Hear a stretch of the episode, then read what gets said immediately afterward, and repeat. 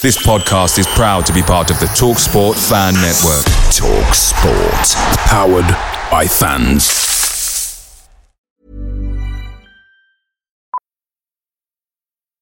Millions of people have lost weight with personalized plans from Noom, like Evan, who can't stand salads and still lost 50 pounds.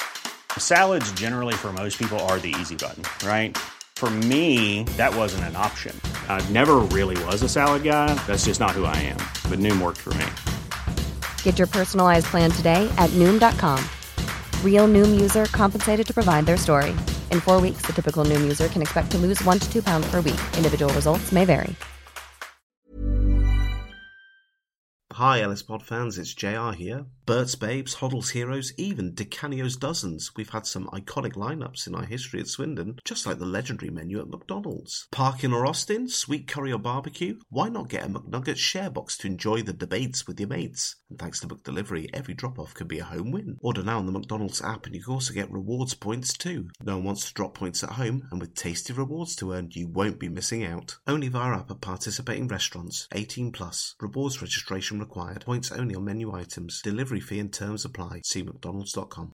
Hello and welcome to The Loathed Strangers, a Swindon Town fan podcast with me, Rich Pullen, proudly sponsored by the STFC Official Supporters Club. Rogers is streaking ahead and he's onside. Beautiful play! That is that! What a good shot! Oh, what a tremendous goal! Akron is! Far post for Shearer, goal!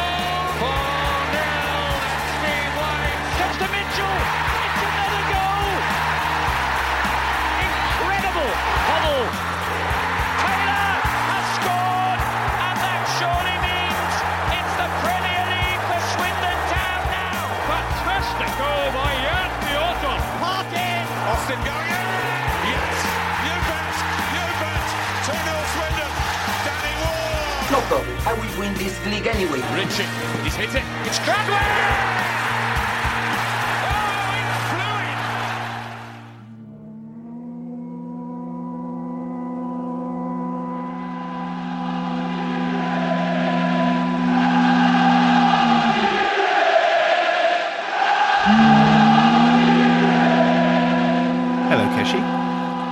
How's it going? Right. Yeah, I'm very, very good, thank you. And thank you for agreeing to take part in this podcast.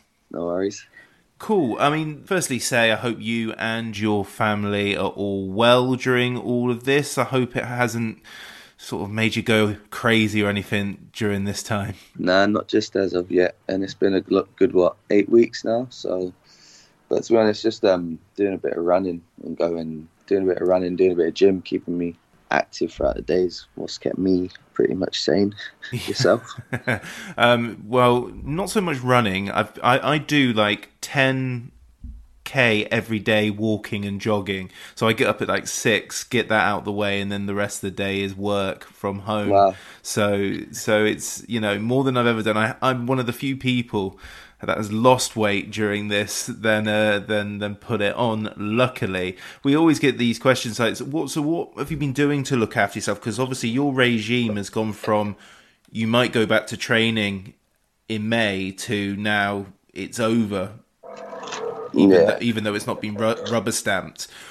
How how how hard was it to sort of keep yourself on call for the season to restart, even though it did seem unlikely for so long? Just uh, we had like a little group chat with a few of the boys. Uh, we, had, we were all in like different groups, kind of thing, sending in their daily stuff. So I think from seeing everyone else doing it and just keeping up and being prepared to come back if we were to be, um, just kept me going as well, kind of thing. Um, I was hoping for it all to start back again, say May time. So obviously wanted to come back right and fit and ready to go if if we were to finish the season. So I think just the motivation that everyone put in as a group just kept everyone else going as well. Yeah. I mean the the attitude of maybe the the boardroom might be a bit different, but what has been consistent is that Swindon, the players and coaching staff, they didn't want to end the season as default champions. We wanted No. to end the season as 46 games played champions and I think that that's been the running theme unlike, you know, again finances and things like that might have dictated what we vote, but it was it was nice to know that Swindon were ready for the call if it if it came. Yeah, I think uh, probably everyone in the squad would have wanted to finish the season because, like you said, it's not it's not the same as going up as champions of on however many points played, all 46 games. So it's obviously a bit frustrating, but there's only so much we can do now, but, which is literally prepare for League One and be happy that obviously we, we have been promoted and we haven't. They haven't just said, okay, if that's the league and it's going to be finished, then we'll just leave it as that is, and there is no promotion kind of thing. So Yeah. at least we're getting the promotion at the end of it. Yeah, at the time of recording, it still hasn't been rubber stamped. We're not expecting that until early June, and it's currently late May. And until it's rubber stamped, I'm not relaxing.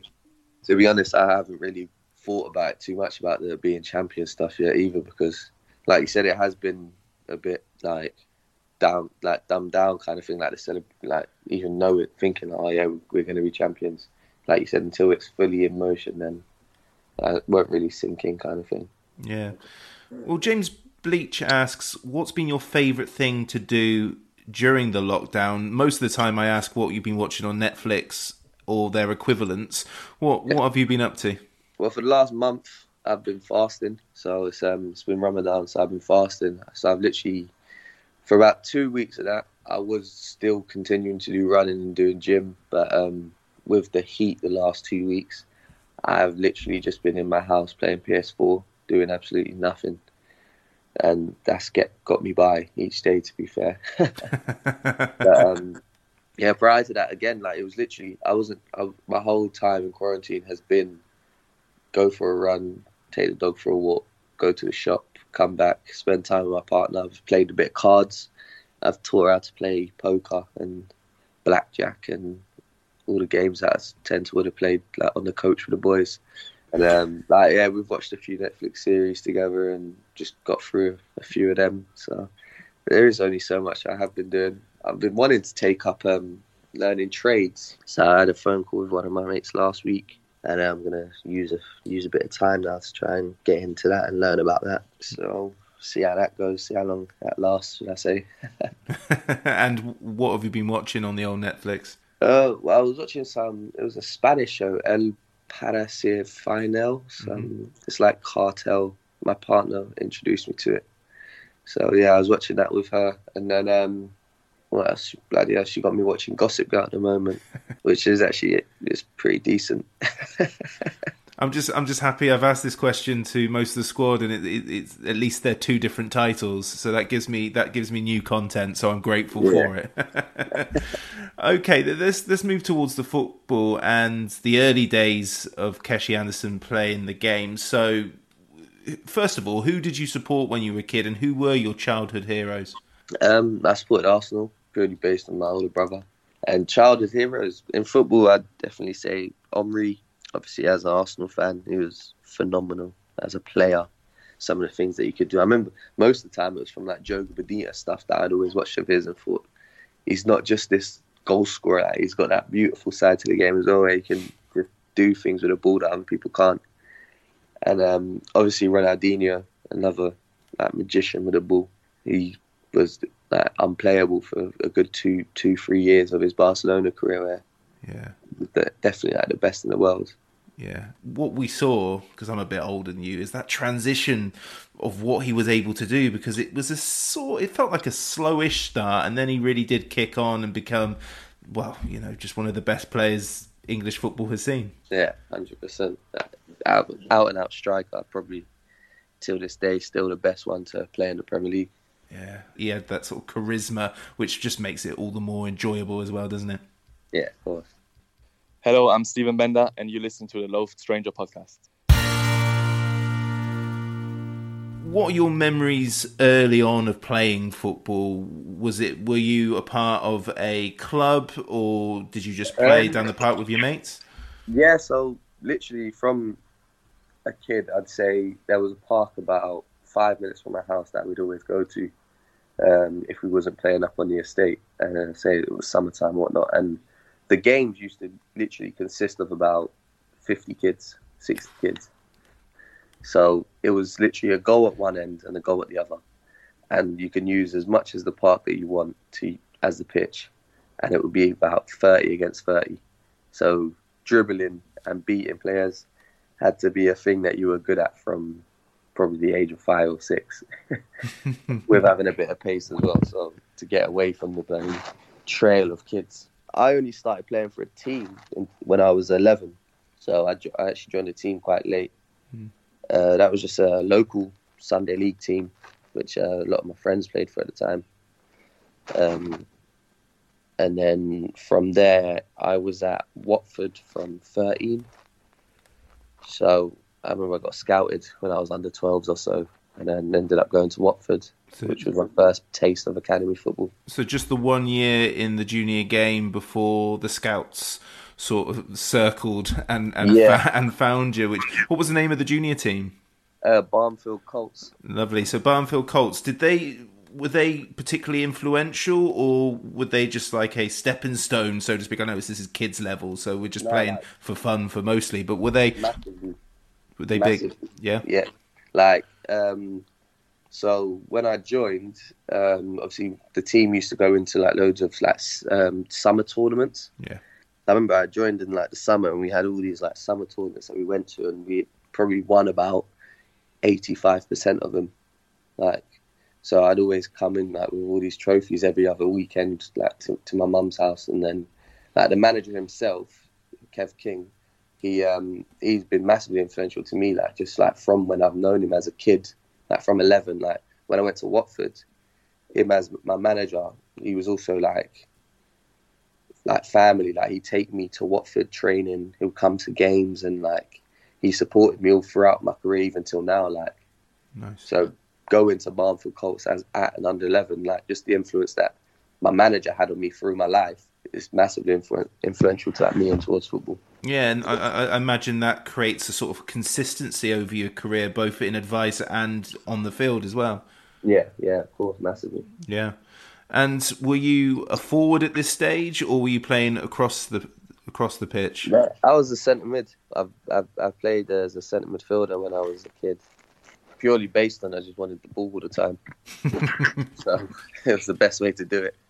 Um, yeah, I played centre mid for two years. I think both years finished top goal scorer. So I was thought, oh, I think that's why when Watford came in, they put me on the wing. That and because I was too small to play anywhere else. Oh, there's there's that phrase, too small.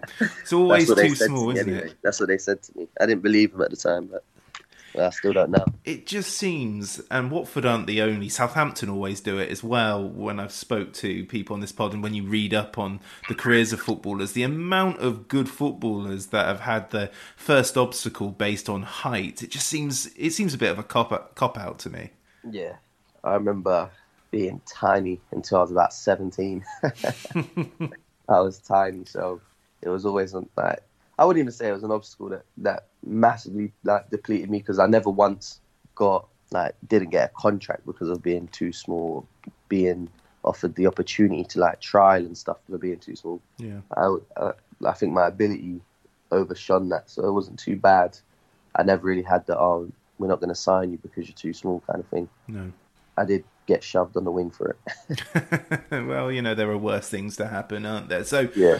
twelve years old, moved to Watford, your first taste of the academy system. So, what was that experience like early on for you? Sort of going into from the Sunday circuit with, you know, a coach that you trust to these sort of full time football coaches who you know you put so much trust into in the hope that they develop your career.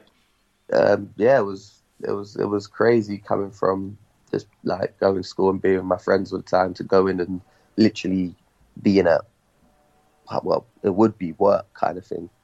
So my week consisted of waking up at half five to get picked up to go to school, where my first thing I would do in the morning would be a two-hour training session. Then I would go to lessons, um, finish the rest of the school day, have an extra two-hour period lesson to catch up for the lesson I missed in the morning, and then train again. Wow. So mm, I wouldn't get home until eight o'clock at night from being up at half five in the morning just to get to school. It was very crazy, but like the amount of football I played in those two and a half years I was at Watford, I was training Monday twice, Tuesday twice, Wednesday once in the afternoon, Thursday twice, and once Friday in the morning, and I'd have a game on the weekend. So the amount of football and training I was getting in, like my friends used to say, like, "Oh, you're like a robot." When it comes to like me playing with them, they'd be like, "Like everything's so focused, everything's so like like educated. Like for them, everything was just raw still. So I kind of developed that, like just um, touching up on like my rawness kind of thing. Whereas all my friends were still quite raw in their ability. What was the school's approach to your sort of sort of development and focus towards football? Were they accommodating towards that? Yeah, massively, but it also applied a lot of pressure. Yeah. So it was like I was 13 in school, wanting to enjoy myself and football, and it was like you can't do this and you can't do that because you're a role model to the other kids in the school, and you have this responsibility on your back of like obviously being this kind of professional footballer. Mostly in my head, I, I used to think I'm, I'm 13, like Yeah. I'm putting so much pressure on me. I just want to have fun, like with my friends. Eventually, the fun started to come out of the training and stuff because even down to a point of like me as a player and the player that I was, I was always about dribbling and beating players and taking people on. Whereas they told me to nullify my game to two skills and master the first one and then use the second one as your backup. And I was thinking, I don't want to just master two skills. Like I like to do step overs and run and dribble and everything that I could to, to, to just entertain like myself and have as much fun as possible. And they kind of like grabbed that away. So it was a bit frustrating. Yeah, it would be, wouldn't it? And it, and and I think what you've just said there throughout that it just highlights one the sort of sacrifices that kids have to make in order to try and make into the game, and you know, as we'll talk about in just a minute, you know, your your career pro- progression wasn't you know seamless there was there was a dip and then and, and then a rise again and also like that pressure as well of just being 13 years old and and having like kids that are a bit younger looking up to you and you can also see why so many players drop out of the game maybe at youth level before under 18s because just when it takes away the fun what's the point some people would say wouldn't they Yeah, massively. Like I, I, I left. I left. Um, but when I got, I got released by Watford at under just for under 16s, I think it was. I had a chance to go to Luton, and it was either go to Luton or go back to Barnfield, who had actually referred over to Barton Rovers. So they changed from being just a Sunday league team. They went and became the under 16 team for a semi-pro team. So I had the chance to go Luton, and I just thought, you know, I don't want to be in another academy where I'm playing football and not enjoying it. So I chose to just go and play with my friends. That's a huge decision as well, isn't it? Because, you know, that I would say the overwhelming majority of people that make that decision get a job, go to university, whatever, and then football becomes just a side project. But it turned out very well for you. So, in between, so from leaving Watford and then starting to play senior football, it was all with the Barton Rovers affiliation, is that right? Yeah, that's right. Yeah, and, and is this where you start moving towards centre forward? Or are you still on the wings at this stage? No, as soon as I came left Watford, I went back. I, I that's when I first became a ten. Me and obviously all my friends. I came back under 16s, and uh, one of my close friends, Mamet, he was the striker for the team, and we were. They obviously played like a four-three-three slash four-two-three-one. So two holding midfielders, the ten, and then wingers, and then a striker. So I said, okay, if Mamet wants to be up front, I'll just play behind him, kind of thing. Because we never really played with two up front, so that's how I just started playing as a ten, and then um, yeah, from there I stayed there until I moved into the first team with Barton. So I played under sixteen, under seventeen with Barton. When I got to under eighteen, I played a few like reserve games and stuff. Like the men's team, they were obviously like looking to see who they could bring into the first team kind of thing. Also, so I played in a few finals and that that year for the reserves. And then by the time obviously I turned 18, I moved into the first team. I think I only played 13 games that season purely because um, like throughout the season like, I was going to games and just being on the bench and not playing.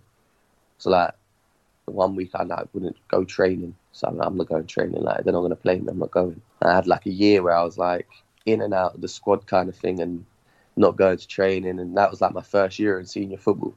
I was just like, oh, this is jarring. I'm better than all these players, and I'm on the bench. That was that was literally my thought process. So uh, that's why I wouldn't go to training and stuff. I was thinking I'm not like it's like embarrassing for me. And then also like my boys who were playing in the team were like, nah, like just stick it out, stick it out. Like you know you should be playing, we know, but the managers like they, they'll they'll see kind of thing. I ended up finishing that season as top goal scorer. I only played 13 games. We've all played with kids that have been on the bench and thought that they were better than the starting eleven. We've all we've all thought that some have been correct and some haven't been correct. Yeah. When you're when you're progressing there, Barton Rovers, for you yourself, your mentality beyond considering yourself better than them, were you there to climb up the divisions, or were you there for playing for fun, but to be the best for that team? What was your mindset? Were you were you thinking that a pro career was still on?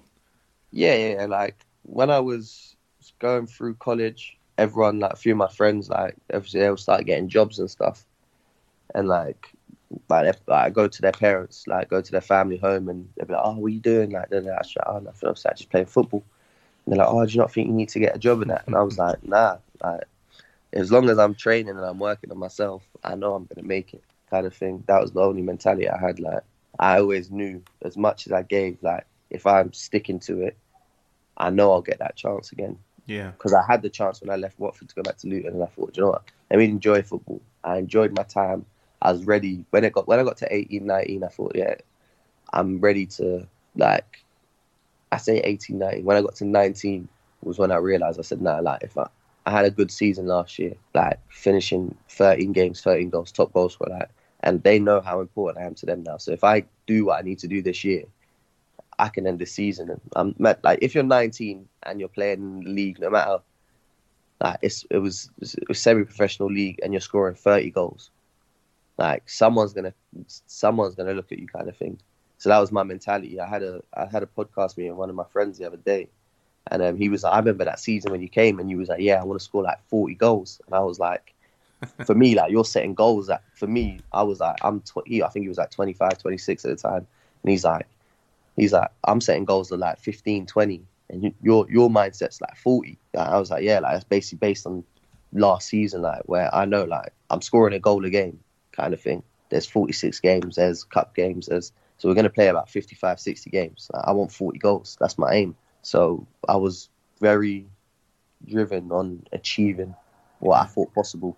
And in, in at that time in them leagues, I actually thought that was possible. I, I, think that season when I when I signed, I'd had 26 goals in I think it was like 34, 35 games or something. Yeah, and you're playing in the Southern League Division One Central, which I think is the eighth tier. I mean, I was talking to another ex Swindon player, Jerel Ifil, and he went into non-league at the end of his career, and he was saying that it's a hectic lifestyle. It is quite a balance, isn't it?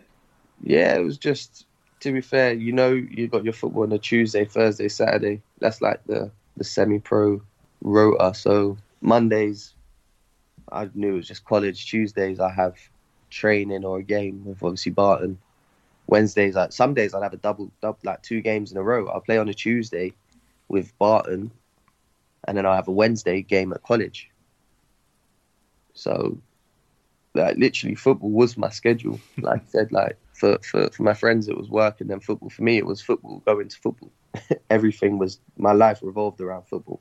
When you think about Keshi Anderson Swindon Town 100 appearances and where you've been what did you learn at Barton and what do you still maintain from that era in in your game today?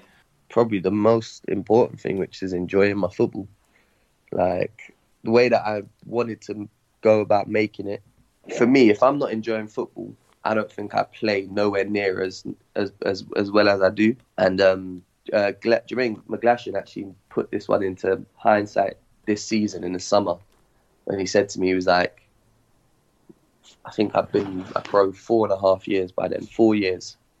And um, he was like to me, the Keshi Anderson that I've seen and the way that I like see you as a player, he said, I feel like you fell out of love with the game and that the way that that hit me was because obviously when I obviously I've had like injuries and this that this that this that obviously my my, my biggest injury was my ankle when I was out for like 10 months when my and broke my leg and um everything that happened in football since then only seemed to regress mm. So when Glash said to me, like, you seem like you fell out of your love with football, this, that, this, that, and I actually thought about it, and I thought about everything that's happened in the sm- short space of me have in my career. Like some players, what happens in my career in such a short space happens to them over like 10, 12 years kind of thing. So I had loads of stuff happen in football in a short space of time. And it was a lot to like get around. Like a lot of people find football are like mentally it is very tough as well as physically. So when I realized that I needed to find that love again, it, it, it helped and changed massively, especially for this season. Five additional minutes. Mullen.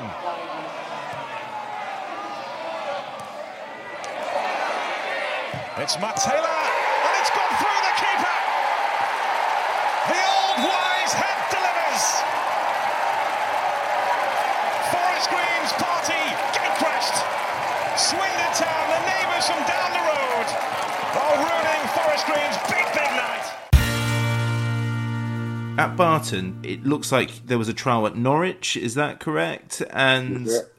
you went Yeah. up and played Sunderland, uh, nil nil Yeah. draw there. Who else were interested before you joined Palace? Uh, so I was actually training with Luton. John Still was the manager at the time. I was training on a Monday with Luton.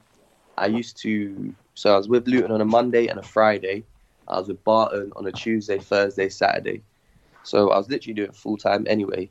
I would walk like 45 minutes to an hour from my house to training, to go train with Luton. Like walk home, and like then Tuesdays, like my friends would be picking me up to go to games and stuff and uh, I was literally doing full time work uh, as a footballer. But I was on like thirty pound a game appearance.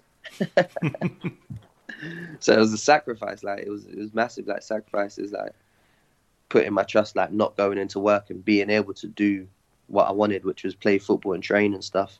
So yeah, from there it was Luton, and then Cambridge come in, put in a, a I think they put in like ten thousand grand, ten grand, man said ten thousand grand and obviously Barton rejected it because I was on contract. I was under contract, so they said, "Nah, we'll reject it because in their business term it was they always send you a low offer, the next one will be higher." So oh man, you, you're on you're on thirty quid or whatever a game, and they're turning down ten grand. I'll be going. You you let me go. I I, I, I kind of feel sorry for Luton during all of this. They really did want you, and you never you know, couldn't commit to Luton. yeah, to be honest, I just before I went to Watford, I was I was at Luton as well with, with the like academy under whatever it was like under 12s at the time. Uh, yeah, I, I ended up ditching Luton for Watford, as bad as it sounds. Three times rejected. Yeah. Poor Yeah. old Luton. Poor Well, old- uh, to be honest, the last time it was them that was kind of slow. I think uh, they didn't want to pay the because I was uh, under contract. I didn't think they they didn't want to pay. Yeah. They wanted to just try to like because I was Luton born, Luton grown. Like they thought, oh yeah, like they'll give us the player kind of thing. They're not going to want too much money. Obviously, I ended up going. Like Luton was still in the conference then that that time. I think. Might no, I think it might be just gone into League Two. I can't remember. It was the last year Andre Gray was there. I think, or the year after Andre Gray left. So you know they're poor old Luton, but Yeah. Cambridge then- didn't happen. No, yeah, Cambridge didn't happen. Um, purely based on Norwich coming in and wanting me to go on trial, and Brentford. There was a few other teams. Um, I'm not really, I can't really remember. But um, I remember my the chairman. He was like so excited over everything. He was like, "I got this scout coming down to watch this, that," and uh, he'd always tell me that, "Oh, yeah, this person's coming down." I'd rather not know. Like, I just want to play football. Like, you give me all this. Like, I like, I enjoy pressure, but it was just like uh, now I know I have to, can't just go out and be natural. Yeah, so th- they were the four teams that I knew about like massively. Um, I went on trial at Norwich first, like you said, nil nil draw at Sunderland. I ended up playing against Martin Smith that day. Ah, yep. Yeah, so he ended up being my teammate last year.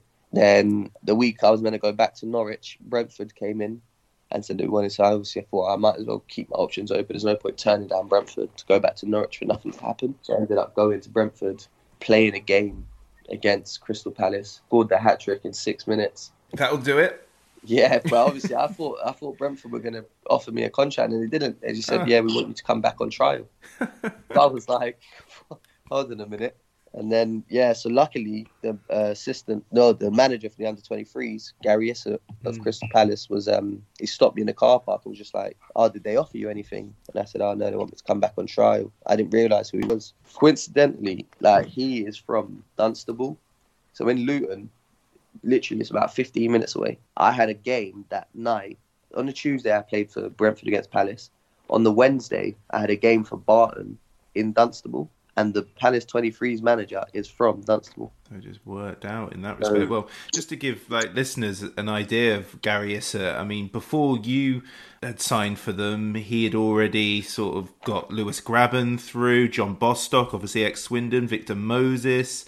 He Nathaniel Clyne had um, been a graduate, uh, Wilfred Zaha, uh, Jonny Williams played loads of football, um, and later Aaron Wan Bissaka. You know, loads of players that he's he's seen through a massive reputation. I mean, I'm always interested. Like when when clubs are circling you and they're giving you trials, are they not are they not selling the club to you at that point, or are they just saying, "Well, we're the football club. The ball's in our court. You'll wait Yeah. until we're told."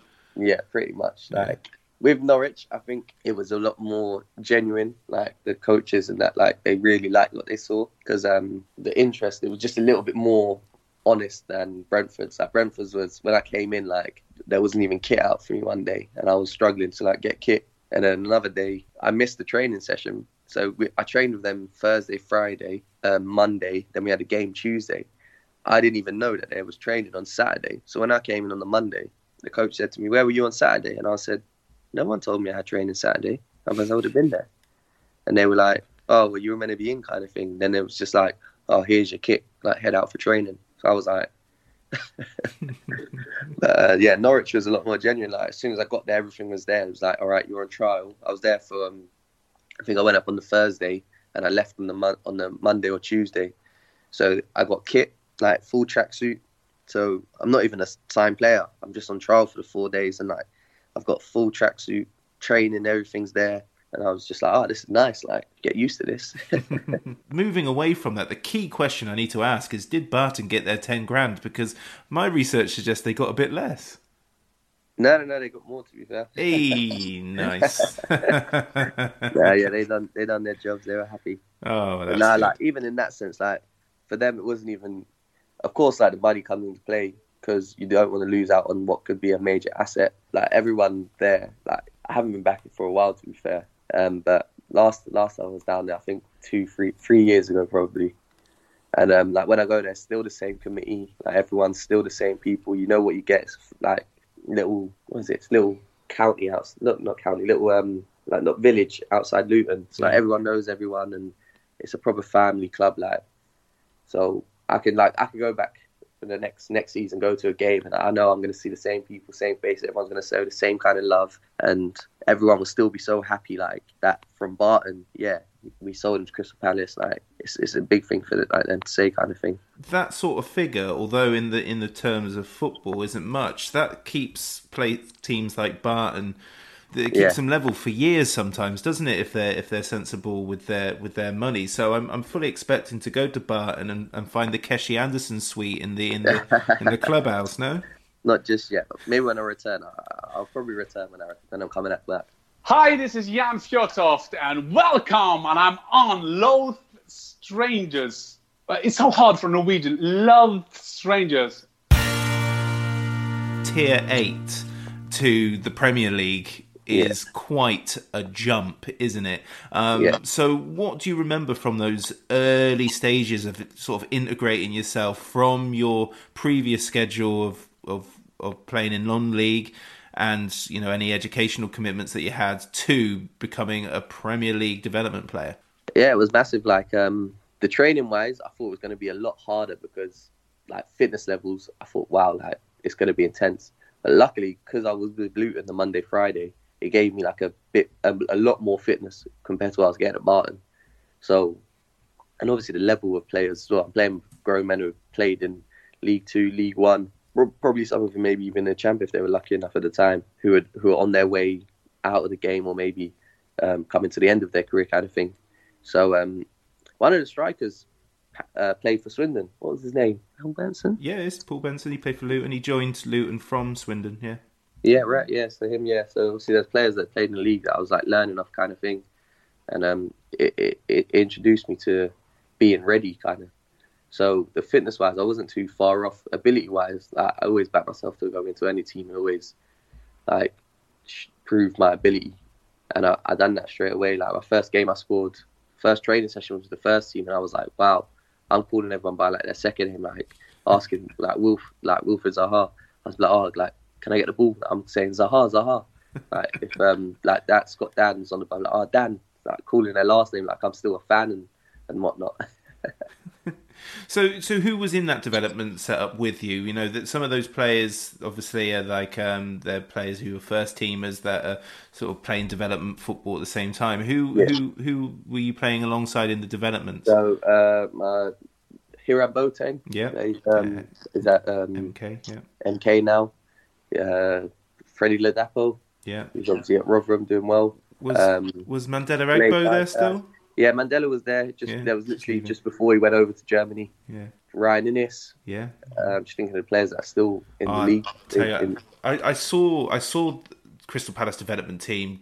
I think at the start of the season that you signed, Yeah. and I, you know, it's I'm a Swindon Town fan, but I used to at that stage I was living um, in, in Bedminster, which is Bristol City territory, and after work. I'd go and watch a reserve game at Ashton Gate, couple quid in, sit there, listen to some music. And I remember seeing Palace play there. Ryan Innes definitely played in there. And the one thing that I noticed is Palace is big guys, you Yeah. know, and the little Bristolian and you know the, the Welsh kiddies that they bring over were so little and so slight in comparison, um, and and it was really really interesting. But still, they had people like Sullay Kaikai, who who's quite Yeah. a small guy as well. So it, it- I just remember them being so much more physical, especially Ryan Innes. He's an absolute unit, isn't yeah, he? he was massive. Yeah. played he played against Newport. I think he probably played for Newport against us yeah. this season. Yeah, he did. Yeah. yeah, yeah. So I mean, let's talk about development because Gary Issott is the under 23s manager at this stage, isn't he? I know, Yeah, yeah, he's, he I was, know he's yeah. got the over. He's more of the overseer of the whole academy now, but Yeah. how influential was he? Because he has got some names in his portfolio of success Yeah. stories, hasn't he? Massively, like him. Obviously, it was him that gave me the first chance. Like, he took the video of my hat trick over to to um, Alan Pardew, as manager at the time, and obviously, luckily, he was like, "Yeah, sign him." And going in, I was a striker. It's funny, like being a striker and then learning all these different things. So, like, obviously, Shola Ameobi was there at the time. Um, Glenn Murray, and obviously they were coming back in from injuries and into fitness, and they would play a few games, and I'd, I'd like learn of them and how to use my body more, being small, and learning so many different aspects of the game Mm. through him and through like the academy process. I didn't realize there was so much like benefits from like what I had naturally, like my movement off the ball stuff to get the ball was good, but to learn it in, into even more depth and uh, have a bigger grasp on it was was was crazy. Like Yeah, absolutely, it does. And again, it did seem that Alan Pardew was very interested in bringing you in to the first team setup as a result of what you were doing early on in the development league. Yeah, Is that um, right? Yeah, so when I when I signed, I was I trained with them very very often. Like whenever there was a space, like I'd always go up and train. Like pre-season time, I was involved in in, in quite a few games. Luckily, because you don't always get that opportunity to, to go and show what you've got to the manager. Yeah. And um, he, he had me on the bench quite often. There was a few times where I thought, oh, this is going to be my chance. I was always riddled by someone getting injured, which which which killed me. I think in, in, in like the most part. There's always a defender getting injured or something, and last sub would have to get used. And I was thinking, oh, but he literally, I, I, I think he believed in, in, in my ability a lot because he he trusted to bring me along. He, trusted me in training to know that I was good enough to come up and, and play with everyone. And yeah, like even with my first loan move to Doncaster, I, I remember he, I was sitting having breakfast and he just came in and pointed at me and said, like, didn't say a word, just pointed at me, just pointed at his office. And I was thinking, oh my god, what's he gonna like tell me here? And then he's come and said, oh, like we've had a lot of interest from like non-league clubs like Woking, da da da da, but we've had an interest from Doncaster. And I was like, whoa, like, I've only been here six months, kind of thing. I'm getting a loan move, probably potentially to League One, which at the time I, I, I wasn't even thinking of. I was literally just thinking of enjoying my time, showing the manager that I've got what it takes, kind of thing. And he influenced me a lot in, in going to League One and showing, okay, I can go to League One, I can show showcase my ability there. And at the time, it was only like a month loan, free, and then it got extended to to January. And um, I was thinking ahead of that, I was thinking, okay, well, if I do well here, I know he trusts me enough to say, okay, if you do well, I can then trust you to come into my team, kind of thing. So I was trying to use it as a as a base to obviously like everyone just to progress. If it wasn't for the injury, it would have probably paid dividends because I think it's Paul Dickov that brings you in, and by the time you finish, Darren Ferguson's in charge. Is that right? Uh, yeah, Darren Darren was in charge in the end, but um, no, it's Rob Jones. Rob, Rob, Jones, the, the, the caretaker yeah, manager that brought yeah, you in, yeah. Caretaker manager. I played a game against, I think it might have been Barnsley, probably a week or two before. Coincidentally, I scored a hat trick, and he he said straight away he must have been on the phone, like because within a few days I'd heard, yeah. Well, let's get this out of the way then. You make your debut in uh, in September 2015 against Sheffield United, and then you make your home debut for Doncaster a few days later. Um, yeah. You score. Tell me who was the opposition? Swindon bloody town, isn't it? So two two draw. Luckily, uh, John Obika yeah, gets it. I scored. We, we was losing one 0 and then I scored. So it wasn't even like, oh yeah, celebrate. It was literally I scored, ran, grabbed the ball.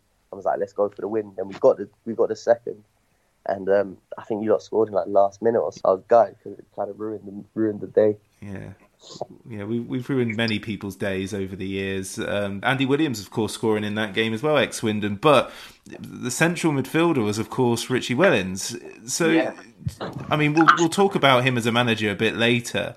From from my memories, because Richie Wellens was one of the most sought after central midfielders in the Football League, especially League One level. For years and years and years, everybody wanted a Richie Wellens sort of midfielder. What was it like working for him at that stage? No, it was good. Yeah, Richie Richie was a good player. Like I enjoy playing with him. He, he was always even like from what he's brought into his style of play as a manager about passing forward as a midfielder and getting forward and creating from a deeper role. Uh, his passing ability was was was like you couldn't question it. He'd always find me in, in the pockets and get me on a half turn. I'm like I know him as a player. Like if he would wrap a pass into me and I wouldn't control it, he'd be he'd be like pissed at it, kind of thing. Does uh, Jerry Yates uh, tell you, ask you about your uh, Doncaster spell, seeing that he's a he's a big fan? yeah, he's mentioned it a few times. He's he's, he's had the odd message saying, "Oh, um, Keshi Anderson used to play at Doncaster," and um, and now yeah, he, he said, "Yeah, I remember you playing for Donny." well, you kind of hit the ground running, but then it's injury, isn't it? Is, is, yeah. that, is that that's the break, isn't it? Yeah, done. Uh, funny enough, when I come to Swindon, Ollie Lancashire was the skipper. It was Ollie that done it when yeah. he was at Rochdale. oh, man, uh, words were said. Nah, to be fair, it was all it was all dealt with at the time. Like, um, it was what was it? I remember I just cut up. We played Shrewsbury probably two weeks before, and I got injured. I had like a bit of bone bruising, so I was out. Um, I came back from that, so I came on probably in the 60th minute or so, 70th minute, and um, went on a little run. And I got to the edge of the box, and like the ball was just in front of me, and he's he took the ball, but my foot got trapped underneath his. It's fair enough. Like, it was a good tackle and whatnot. He messaged me after saying like sorry, like, was no intention in injuring you this that, and I was just like no, fair, fair, fair enough. Like it wasn't a bad tackle or anything. Like all's well, kind of thing. And he was like, oh, I hope you recover well and literally left at that. Then obviously when I signed, I see him, I was like, bloody hell. He was like, how are you, man? How's the injury? He was a bit like nervous. I was like, ah, it, is, it is what it is, kind of thing. Like, three years, three years on now. Yeah, and and I mean, is that your first major injury at that yeah. stage? Yeah. So yeah, like, it's, yeah, never been injured before, kind of. Yeah, it's a big one to have as the first one, isn't it? Yeah, yeah. yeah. So it broke my leg uh, and then dislocated my ankle which was the actual like proper. That's what kept me out for the for the for the like main main part of the injury. So I was out for ten months, which took my contract at Swindon uh, at um, Crystal Palace to an end, which was a bit frustrating. Like Yeah. I was thinking, oh, what's going to happen? Come back from injury, blah blah blah blah blah. So I, I talked to Dion about long term injuries and how he he dealt with it because it's a huge psychological sort of uh, obstacle, a hurdle, isn't it? Because you have your routine and then suddenly you can do nothing other than sit there and then begin to recuperate when the time comes. What was it like for you? the long ones obviously hard to deal with mentally because you're seeing all your friends who are still playing, you're seeing the team like doing well or like going through whatever they're going through at the time, and all you want to do is be out there helping everyone. All you want to do is go out and kick a ball with them and just enjoy the moment and the sun. And it's just like I remember coming in and getting asked by like one player, "Oh, how is it?" And then a minute later, someone else will come in and same question, "How is it?" So you go through the day of telling everyone, "Oh yeah, like, oh yeah, it's all right. I'm progressing, but I've still got like five, six months." So, like, then it dawns on you, yeah, I've been doing this for three, four months already. I've still got. I'm not even at the halfway mark. No. Like, I've still got so much way to go. Like, I had to learn to walk again. I'm in the phys- in the in the in the gym with the physio and having to hold his hands, like, just to be able to walk. And I'm thinking, how can I not walk on my own? How can I not like take a trip to the to the fridge to get a glass of water and walk back to where I was sitting? Like all these little things that you take for granted on a daily basis, and now you're struggling to do it. So mentally, it's, it is very tough. Yeah. And, and what do the coaching staff do at the, during this time? Do they just check in on you every now and again, or are they are they constantly around? Yeah, obviously everyone's still doing it. Like they've still got to do their daily stuff, so organising training and this and that, and talking to all the other players and getting tactics done. So obviously, when you're in and around the training ground, you, you see everyone, you talk to them, they ask you how it is. It's pretty pretty similar that day to day. I never really sat down with anyone and said, "Oh, like I'm feeling this, I'm feeling that," which in football is massive because sometimes it's probably what you need to do. A lot of like, as as as men, like sometimes you feel you can't kind of. So I remember in the physio room one day, like five or six players come in, like all asking the same question. I remember sitting in the physio room thinking, like teary eye and that, thinking, bloody hell, how am I going to deal like deal with this kind of thing? But then not having the courage to like talk about it probably made it even harder, kind of thing. Did you at least get to the cup final? Which cup? The FA Cup. No. Oh, I would have expected a ticket for the cup final. Uh, no, yeah, I did. I didn't even end up going. Could you? I'm not sure. I think we might have been able to like through the club and whatnot. Yeah. But there's only limited amount. Obviously, a lot of the first team players, they, obviously they get their priority for their families and stuff. Sure. So, yeah, I didn't end up going, but I was definitely rooting for Palace to get that. And this is a massive thing. It pushes you into the Europa League, and for, for, for Palace, that would have been massive at the time. What was your reaction when you saw the dance by Pardew?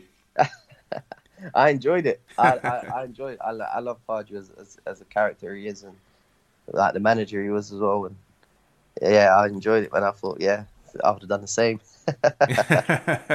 yeah, well, you only gutted, gutted, gutted that that final well. I, like we should, I think we should have won. Like, I think Connor Wickham had a goal chalked off. That was a clear, clear goal. Um, obviously, Punch scored. I think it was Punch. Yeah, late on, yeah. It was, it was Yeah, Punch scored late on. They, they, I think it was Lingard got the equaliser late, like even later. I was gutted. Yeah, it was it was a tough one, and I, I think you know he got a lot of stick for that dance, but I think it was about ten minutes to go, and, and it, it was one of those moments Yeah, you where can't, can't let it go. you can't let it go, and it kind of sparked Manchester United. Not the dance, but the, just the, the sheer the goal sort of gave him a kick up the backside. I think, but I think what you say there's a really important point that you know because the following August you're on the bench in the Premier League for Pardew. So if you would have made it into the Europa League, you would have almost certainly been dragged to Moldova or Yeah. you know all the far, far reaches of, Yeah, of Europe to, play. But you know. it Doesn't matter because it's Europa League, right? It's, it's Yeah. where you want to be. Um, This is where Swindon really come into it because I remember Swindon were very, very keen for you to sign for Town at this stage, but you went for Bolton instead. I, I remember talking to Lawrence Figueroa a year ago, and I might we might have had this conversation off mic, but he I swear he said that you regretted going to Bolton instead of Swindon at that stage. Is that true? it wasn't even just Swindon is in in time. It was um like the whole transfer move to Bolton. So when I came back from my injury, um, I had this drama of Palace only offered me a year Mm. um, coming back, and that's, I was like pleading with them, saying, "I'll "Oh, give me two years." Like obviously with the injury and whatnot, if I don't get the, the correct loan move and things don't go well, then I'm going to be kind of like stuck for choice, and it might even end up on me moving down the leagues Yeah. further than League Two kind of thing. And obviously, I, that wasn't what I wanted. So um, I was pleading for two years, and I remember coming back and training, and um, they went to Canada and America for preseason, and I couldn't go because the game, two of the games were on AstroTurf. So if my ankle wouldn't have been right, and um, I'd worked so hard on getting back just to be fit for that. So when they came back from the preseason tour, we had Fulham away, and um, Pardews obviously took me. I'd signed my one year because I thought, well, I have to because it's the only thing I have going. And after that game, I think we lost two one or three one, but I scored, and I came in on the Monday and it offered me now the two year contract that I wanted. So for me, it was like, okay, I'm going to sign a contract, but can we have in that that I can pick the loan move? So they agreed to that, and then it came down to it. I chose Milton Keynes. So Swindon was my second choice because of the style of football. Yeah. So what it was was I wanted to go to a team that played football, and obviously with Milton Keynes coming down from the champ, I thought right they'll be in a very good position to um, to go back up and get promoted. I actually looked at Swindon and the style of football that Swindon had adopted and made their their own kind of thing, which was playing out and playing with a risk. I loved the fact that they played like that. So it was a choice between them two.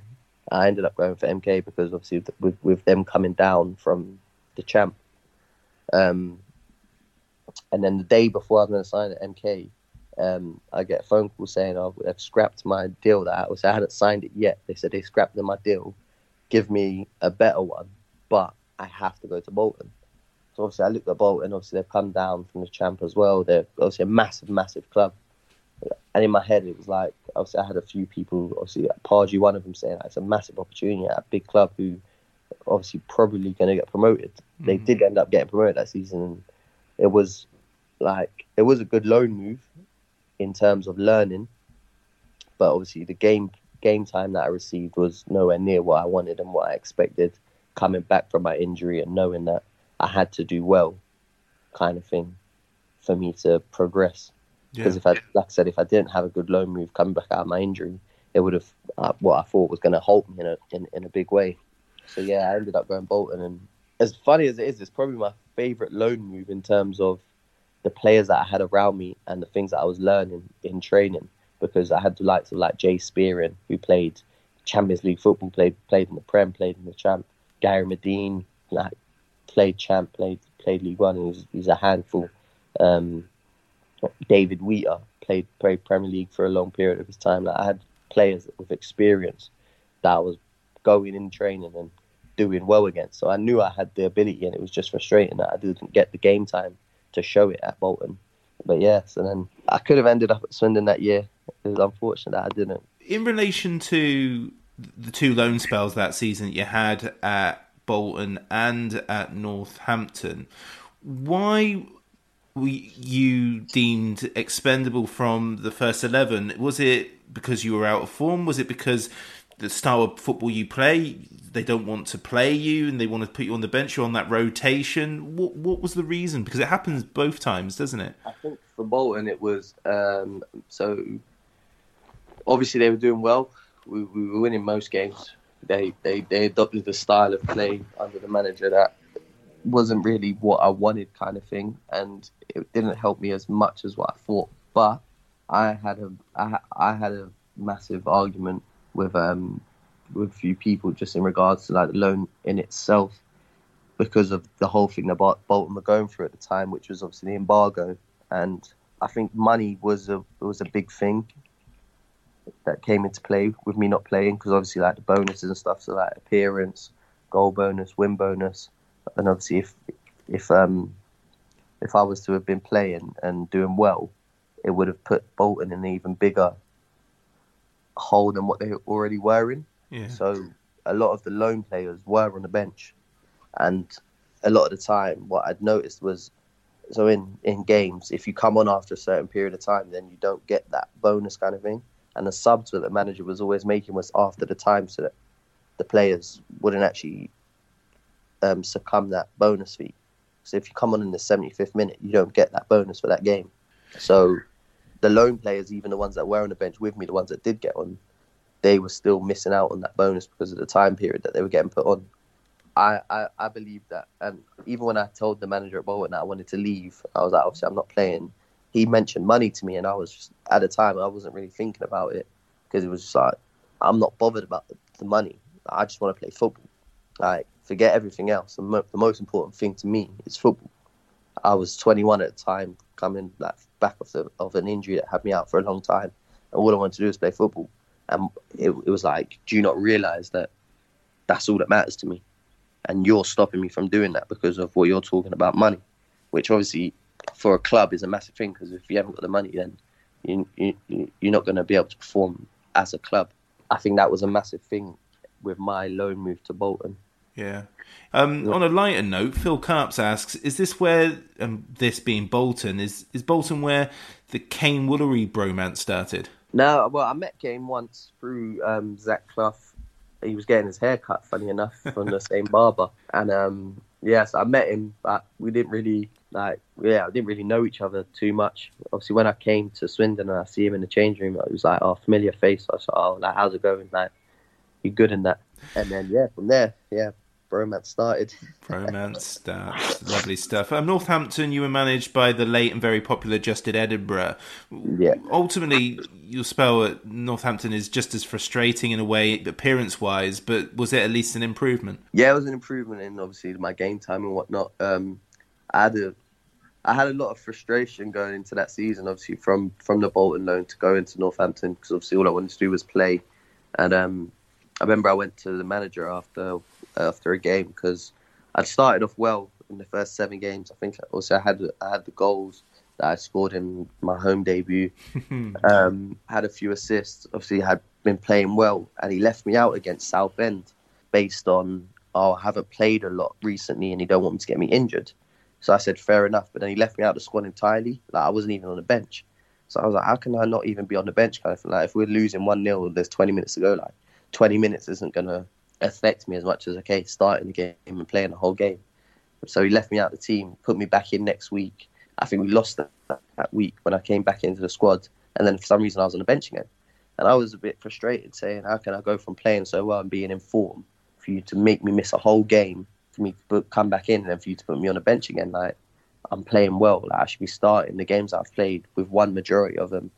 I'm creating a lot. I'm I'm I'm assisting. Like, I've scored a few. So like, can I? Like, I should be playing." And I think he took that in a way where it was like, oh, you're only a young lad on loan. Like, who do you think you are to say that you should be playing, kind of thing. And it wasn't down to anything other than uh, I was playing well and I just wanted to carry that on. So then from yeah from there it was like I was in the team, I was out the team, I was in the team, I was out the team, and it was again like frustrating and whatnot. Yeah, and, and during all of these loan spells, Palace aren't having a good time managerially um, in managerial sense either because uh, Pardew leaves, then Sam Allardyce, then Sam Allardyce goes, and then it's Frank de Boer, and then Roy Hodgson by the time you leave. Yeah. Are you suffering as a lone player during all of that when managers are changing with different philosophies, different mentalities, and then you're over in some some other far out posts going, well, what's going on, and you, you get sort of left behind and forgotten about? Yeah, so in the time in the four managers that I had, I only met two of them.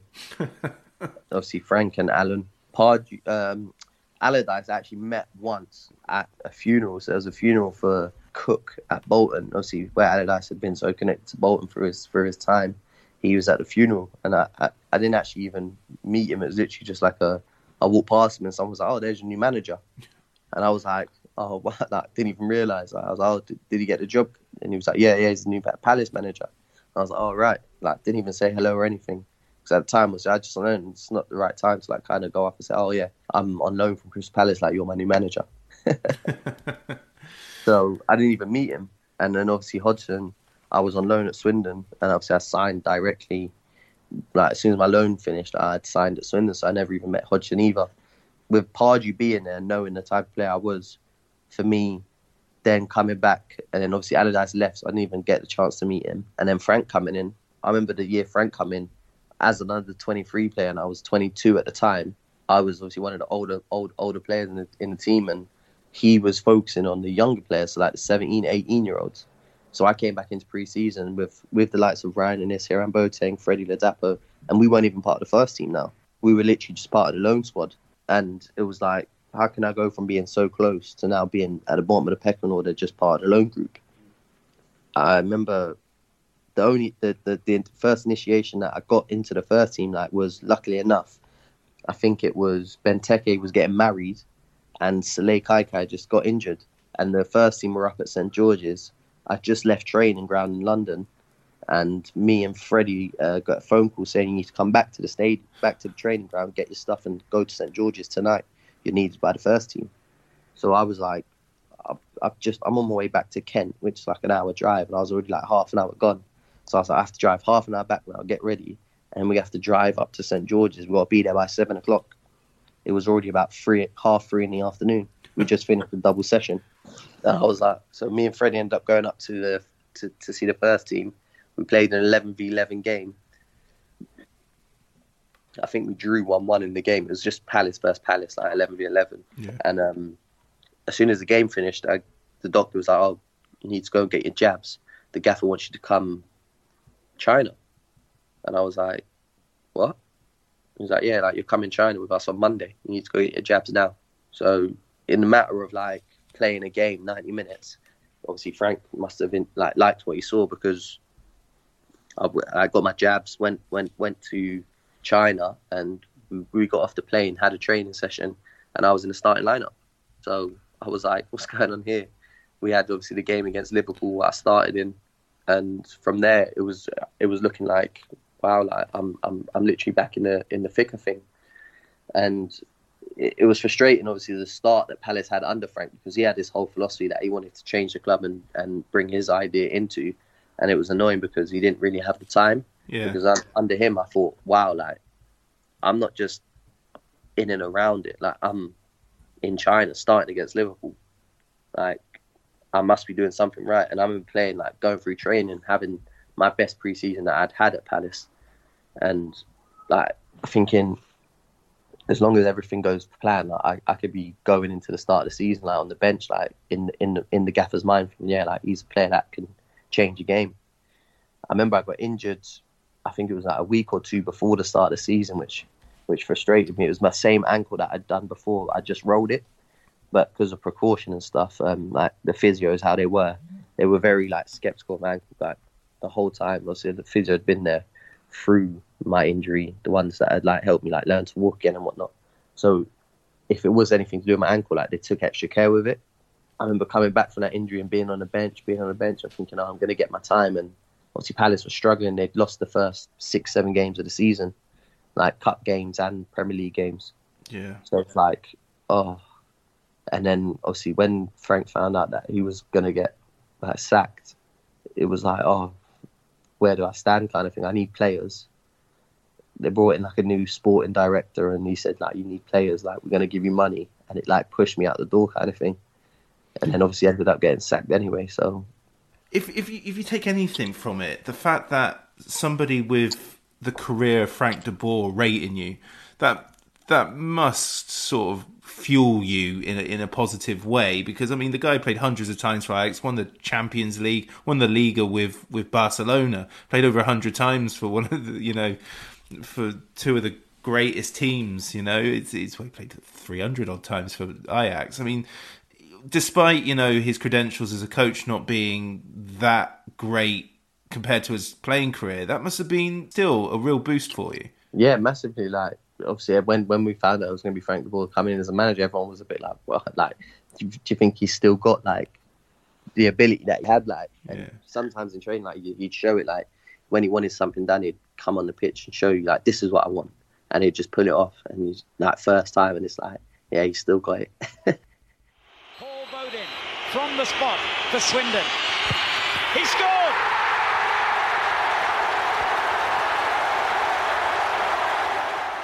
You're listening to the Loathed Strangers podcast, proudly sponsored by the STFC official supporters club.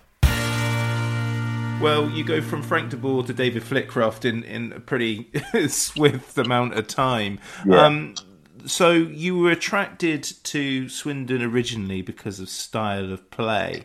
Um, Yeah. A question from Sean Anthony who says, "What attracted you to Swindon on loan in the first place?" So this is this this the one you actually join, and Yeah. what made you decide to join permanently? Um, and was that the right decision for him? So let's start at the start. So Swindon come back in for you, and I detect this is more about our scouting network as opposed to the manager who's really keen on you at this stage, simply because we'd been in for you previously. Yeah. So again, with the loan, I was, it, was, it was a frustrating one. Um, I actually um, chose to go Charlton.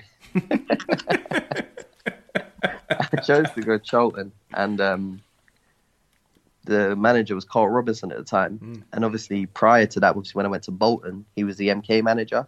So I chose to go Charlton, but there was a whole dilemma of, oh no, you're not going to Charlton because of there was a lot of conflict from when I was meant to go to Milton Keynes, ended up not going. Carl Robinson put out an interview saying like some I can't remember what it was exactly, just saying oh like how like they backhanded him on the on the deal and whatnot. How obviously he only found out moments before, so I was going to sign to them that no, I was going Bolton instead. So when I said I wanted to go Charlton, obviously Carl Robinson was manager. They were like, "No, you're not going Charlton." And I was thinking, "Well, I want to go Charlton." Like I'm sitting there on transfer deadline day till I think it was like literally a minute before I could. When with the extension, it was like two in the morning, I think, one in the morning, and I was like, "Well, if I'm not going Charlton, I'm not going anywhere." And then obviously Swindon were coming in, Swindon like, and I was like, "You know what? Swindon play good football. Just gone down to League Two. They're gonna they're, they're gonna do well, kind of thing." So I this. I know their style already, kind of thing. Like I said, okay, cool. If I'm gonna go, if they if these are saying I have to go, and it was a thing of being not wanted at that time. So from being so wanted and being a part of the first team to now, oh, we don't want you here. It was like, okay, if you don't want me, then fine. I'm gonna go. I'm gonna make a career for myself now. I'm gonna start at Swindon. So I came on loan, and um, was just thinking, okay, I'm on my last year. If I do well now, teams like Swindon, if if we're doing well, obviously I could come here. We can go get promoted to League One. Uh, if not, then it's another stepping stone, and we can I can like do well enough to for a team to come in for me and say we'll take you, obviously like in champ or a bit higher, and um, say yeah. I'm very nervous at the fact that Carl Robinson's a big fan of you. Is it because he's at Oxford at the moment? It is. Yeah, this is a long time ago. though, Sam. Yeah, all right. I, I get you. I get you. Okay, so so first season, David Flitcroft. It's a frustrating season. I think you Yeah. know. Ultimately, I I can only talk on the fan side of things, and fans were very frustrated at the style of play under David Flitcroft. I mean, we played pretty football, and people weren't happy. We played direct football under Flitcroft, and people weren't happy. It wasn't a good time, really, but had he stayed for the whole season, I think maybe the playoffs might have happened. Maybe Flitcroft and uh, Flitcroft's departure was understandable geographically, probably financially, etc. But I do wonder whether he felt that the season was beginning to wane and that's why he left. I mean, what were your experiences of, of the David Flitcroft side of this? Because ultimately, you signed for Swindon during this permanently, so it couldn't have Yeah. been all bad for you. No, yeah, Swindon was going well. It was my, my, my loan, my first six month loan, I thought went well. Um, we were obviously in a good good position. There was one or two other teams in League One that came in, and I was just like, I'm enjoying my football here. I'm playing week in week out. Am I gonna swap that for then starting over again? When, in hindsight, at the end of the season, I could be in League One anyway. So I, I obviously I decided to stay where I knew under Flitcroft. I, I know he loved me as a player. Like week in week out, I was on the team sheet, and like I said, I, I thought I was doing well. Um, I think if he stayed, I think yeah, we would have got promotion. Like nothing against Phil Brown, but obviously it's hard coming in and adopting someone else's team and getting the best out of them, and like progressing in such a short space of time. Because he came in what the beginning of March, Mm-hmm. so it's only probably 15 games or so for him to try and adopt then his style of play onto players that ain't really his. And um, but now, yeah, like the, the, the football in itself, I signed obviously because I thought it was going to be Swindon, like complete football, and obviously David Flitcroft had his own style of play, uh, which, like you said, some fans liked, some fans didn't, and it was a bit up and down, up and down. But um, I had, I remember the last twelve games of the season, everyone was really frustrated, like as a as a whole, like as a team, because we were so close, Yeah. but then we were so far at the same time. Every time we lost, the teams above us lost. Every Yeah. time we drew, the teams above us drew, and every time we won, they would win. So it was like we we weren't ever closing the gap. And I think by the end of it, we only ever needed like one or two more wins from games. And I remember we were playing games and thinking, how have we not won that? And like coming off of a draw and thinking, like we've, we're, we're messing up our chances here. Like the gap's getting smaller on us to close it with like less games that we have. And um, like it just wasn't working. Yeah, you're spot on. I think you know, I don't think you played in the game, but there was one against Yeovil at home. I think you were on the bench for that, where they scored in the last minute. Had we had we won that game, we would have been in the playoffs. And then after that, it just all sorts of sort of falls apart. Phil Brown, yeah, I, I, I'm inclined to agree. It, it can't be easy to come into a club that's doing okay and then try and see it through. I mean, in our sort of better years under Di Canio, when Kevin MacDonald came in, he had the same issue. You know, it, it, it just seems to be one of those things. Was there a particular radical change of philosophy when Phil Brown came in, or did he try and keep it as it was? Um, now yeah, he tried to change it to his to his own like come, coming in like as a defensive manager. He is a he obviously his career he played as a as a fullback. Uh, so as a defensive manager, he was very good at um like where we need to be positionally helping out players like as a team and like defending as a team, attacking as a team. That transition from defense into attack. But um yeah, like I said, obviously, like if you haven't got the players that you want to do it, then it's it's always going to be a bit harder. I mean, that pre-season, so we're talking 2018 here. It based on what you said there, you need your players to do to do the job that you want, and I felt in that summer that Phil Brown really struggled to bring anybody that he really wanted in, or you know, a lot of the players we brought in may have not been up to the task, perhaps, but it, there did seem to be a lot of silence that summer, a lot of Um, trialists and not many signings. Yeah, it, was, it kind of, but um, I think the first few games uh, were um, a bit of a bit. It was a bit of a struggle, say for the for, when did he leave? October.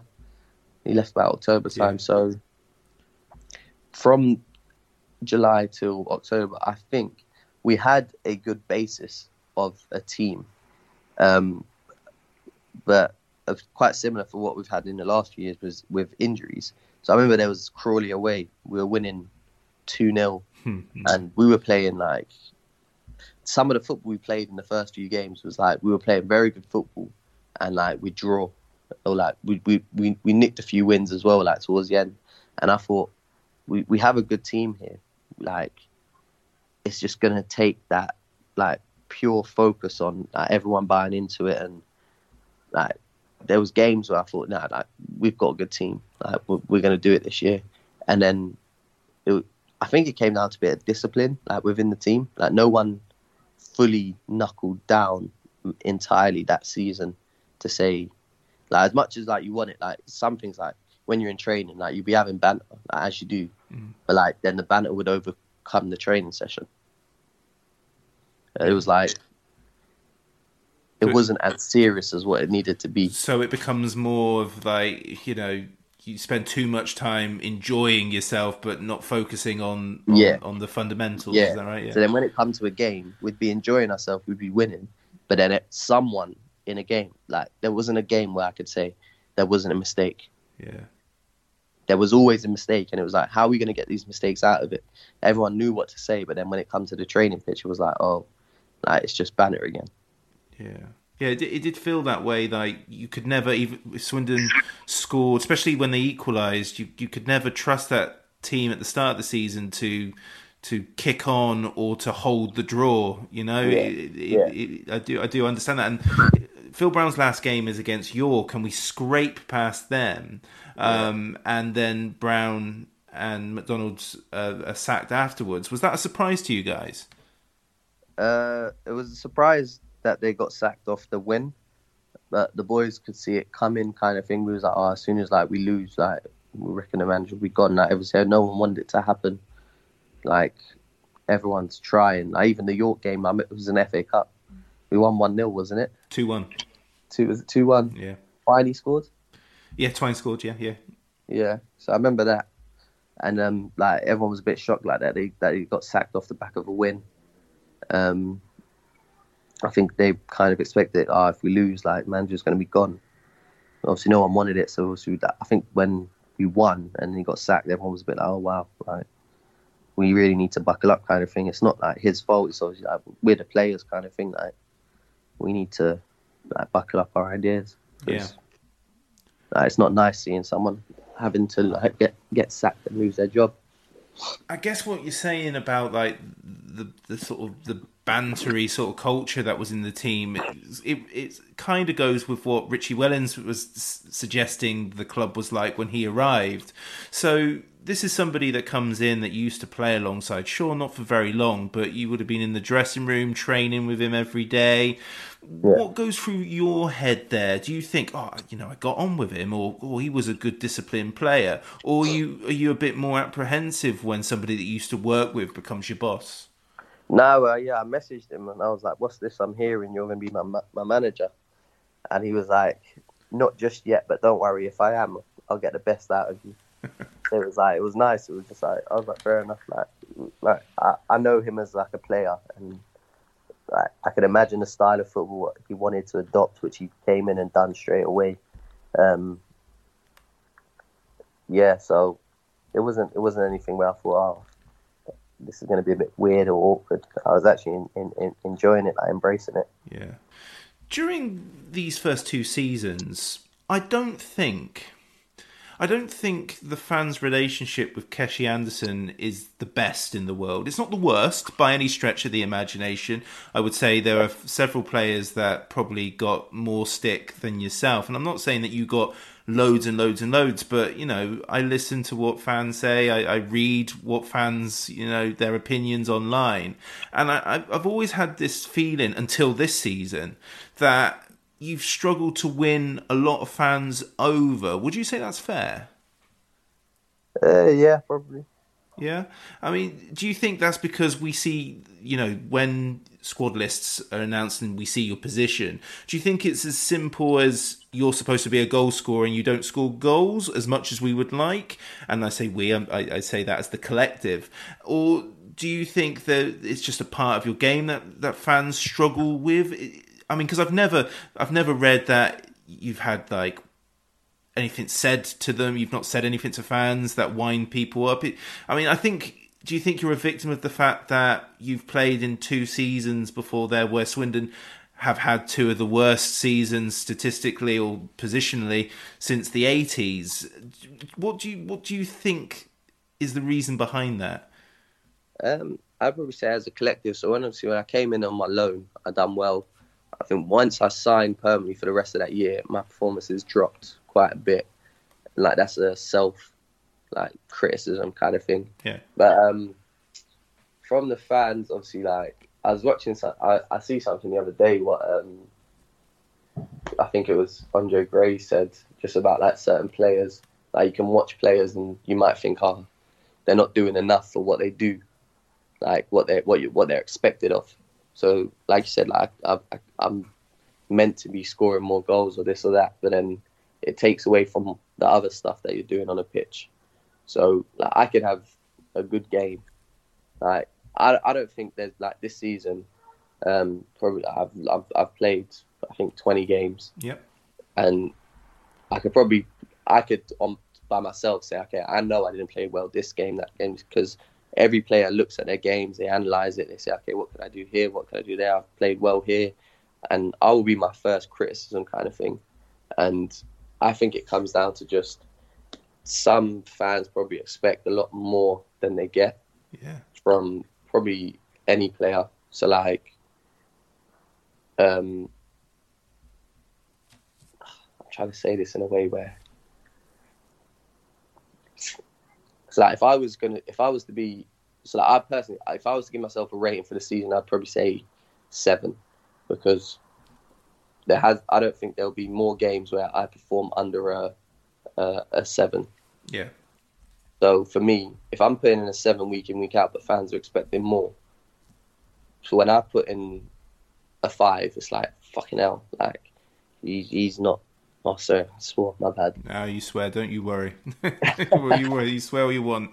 If I put in a bad performance, then they're gonna think, oh yeah, like we know he's played bad today. But if I put in like a, what is a for some people a seven or eight, it's like oh well that's that's expected. So we need more. Yeah. Over the two seasons before that, so if you were a seven out of ten this year, which I think is you know pers- perfectly reasonable, what would you have rated yourself in the two previous seasons? Um, I'd probably say I'd give myself a six for both. based on yeah for both based on like goals and assist return. Mhm. I know I know in myself my goals and assist, assist return for the player that I am are below par. Like, I know that I, I expect more for myself, like regardless of what fans expect of me. Yeah. So um, but I look at games where like, and I think bloody hell, like I've played well here. Like, yeah, I'm still getting stick Yeah. and like so for, for for me like players like teammates know what we bring like on a on a pitch Yeah. to fans it's like completely fans see football differently to, to, to what footballers see do you understand that Yeah. Absolutely. but like my teammates as long as my teammates know nah like Keshi's played well like Keshi played well this like throughout he might not have the the, the the returns what he's saying but like the things that he does in the game and how he helps the team. Yeah. like there's no way like some of the stuff maybe fans might be saying is even relevant. Like I wouldn't really take in what fans if my teammates are saying to me Keshi you're not doing this enough. You're not doing that enough. You're not doing like, I'll look at it and say do you know what? You're right. I'm not. Yeah. but as long as my teammates and my managers know, like, nah, like, there's a reason why I'm, if I'm fit or if I'm, if I'm like ready to play, that I play. Do you know what I mean? Yeah. There's, it's not down to coincidence that oh, if I'm fit, then I'm I'm, I'm playing. Hello, I'm Paul Carris, and you're listening to the Loathed Strangers podcast. to get to where you are now with the fans, you had a rough summer. Well, from what we know, anyway, we don't know the ins and outs, but you know there was a very well publicised falling out. Richie Wellens said, you know, Keshi Anderson's on the transfer list, and in our minds, well, that's the end of Keshi Anderson. He's gone. He's not going to come back, and it's maybe, mm, you know, I'm more than sure some fans would have said that's no major loss. You didn't go to pre-season training, and now you're going to end the season with a medal, and with Swindon fans begging for you to sign a new contract, which is testament to yourself, which is fantastic. This, we go back to the summer because there's loads of questions about it. Not too not too sort of stressful, I don't think. So Paul Wells asks, how much credit do you give Richie Wellens for turning you into the consistent performer that you became this season? Uh, obviously, like training wise, training is obviously good, like obviously with the team and everything. But coming into the season anyway, obviously my my my aim for whatever team I'm at, kind of like not saying like whatever wh- whatever footballer, whoever they're playing for, they want that season to be their season. Yeah. So going into every season, um, it's like okay, we're, we're we're aiming to win. So everything that happened with the manager, I just thought, if if you want me to go, then cool, I'll go. Like it's it's it is what it is, kind of thing. Um, but just know, um, like you need me. like it was as simple as that. Like you need me, and like with Dion being a skipper, um, like pre-season, like the games that I played in pre-season, like when I was speaking to the boys, and the boys like, "What's going on?" Like, I said, "I know, like I've been transfer listed." And they're saying like, "You've been unbelievable, like pre-season. Like you take that into the season, like like we need you, kind of thing." And I said, "I said I know, like I know." It's not. I can't change what's happening. It like I come in every day. I train how I train every day. I train at, at, at the best that I can. I'm with the boys. Like I'm not like a negative person towards the team or in training or anything of such. Like so, if I go, then I'll go. Like that's what the manager wants. Like if, if not, like I'm comfortable to stay. Like because I know even if I stay, I'm gonna play. And um, it's not like oh like oh, I'm just saying that because it's like oh a big headed thing to say, but I believe in my ability enough to say if I'm here, I'm, I'm gonna play. And luckily, I carried on even with when I was just like part of the reserve team playing like the games in pre-season, like even like whether it's against like Melksham or we played Birmingham. I was just like, yeah, I'm gonna be the as best as I can anyway because that's my mentality when it comes to football. I want to be the best, and to, to, to be the best, obviously, you have to apply yourself. So training wise, I just carried on as, as I would. Um, like my, the relationship with obviously the manager and a few of the staff, like I, I probably didn't speak to them as much as what I normally would. But um, like that that that's like been dealt with like throughout the season. Like, everyone's back on good good terms and whatnot. But um, yeah, like it was just okay. You you don't want me. I'm gonna prove to you you need me, and not just like you need me like as like an individual, but like for the team and for for myself. Like I need the team. Yeah. Because it, when it comes, it's not just one player. Like I need the team to be to to do well. I need the team on my side, and I think that's one thing that was massive. Like the, the boys, they stuck by me, kind of thing. They all knew like like get through this. Like you you like it'll be all right, kind of thing. Like you'll be a part of it for the year. So yeah, it was like it was nice to know like the boys obviously wanted me. It wasn't like oh no one gave me the cold shoulder or anything like that. As soon as everyone come back from pre-season, like from the tour, it wasn't like oh Keshi's like been been outcasted. Like everyone come back and everything was the same.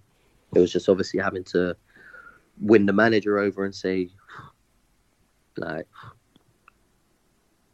like just keep put me in. Yeah. That's, that was the frustrating part. Like watching the boys, like what would have been, yeah, like that's the first team, and I was like part of the reserves. Watching them playing against like obviously, like they played Manu 23s, I was in the stands. They played Coventry, I was in the stands, and it was like I should be out there like with the boys.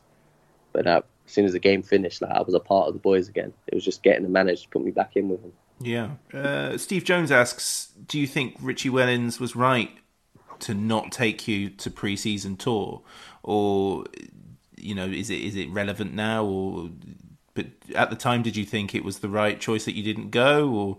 Uh, not like it's really relevant now, but no, I, I, I, I believed I should have been there. Sure.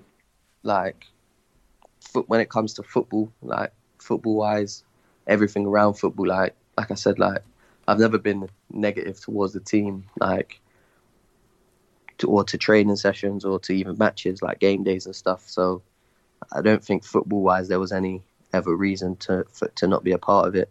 Obviously, going forward, if that's not what he wanted for the season, and I wasn't part of his plans for the season, then obviously, like his decision was to leave me back and try and get rid of me. Like, fair enough, kind of thing. Obviously, that's that's football. Yeah. But um, like football wise, and when it comes to playing, no, I don't I don't think there was a reason to not to not go. Sure. James Peacock says that you look like you had bulked up over the the summer in question. Um, did that contribute to what James describes as your best season in a town shirt? Nah, like throughout throughout every season, like I've had periods where I've been bigger and like slimmed down, like purely based on coming of games. So like when I first come to Swindon, where I'd come back from my injury, that pre-season when I came back, from, no, the season when yeah, so the season when I joined Swindon, I was actually probably similar size, and while I come into play in League Two, I got smaller because the amount of games I was playing, and then um, the season under Phil, I think coming into pre-season again, like I was I was quite similar size. Um, I think, yeah, like throughout each season, I've I've been like bigger and then slimmer throughout the season. Same way this season, like season I started quite quite quite big. Like the coaching staff said to me, like, um, like you don't need to do like upper body as much, like kind of thing. But for me, I feel better and perform better at bigger. So like when I got injured the second time, I'd stopped doing gym as much. And when I came back from that injury, I wasn't as big as what I was at the start, but um, I was still performing at a certain level that I thought was what I was doing before as well. Yeah. So I wouldn't say it's massively down to the the size of me.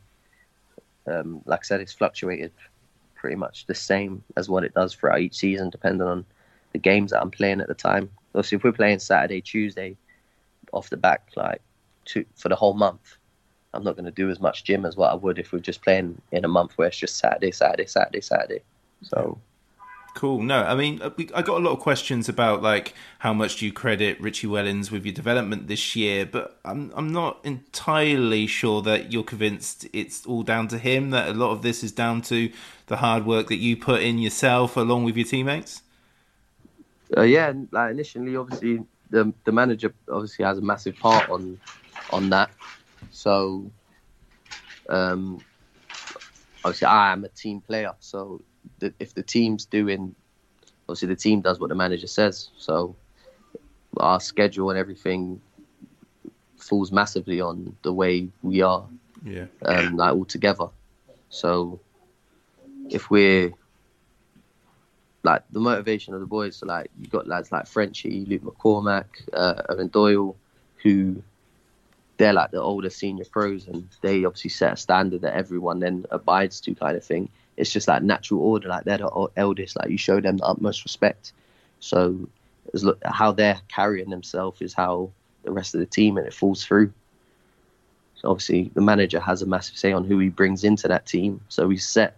He's created a good um, like basis for the rest of the boys to, to, to, to apply to themselves. Yeah.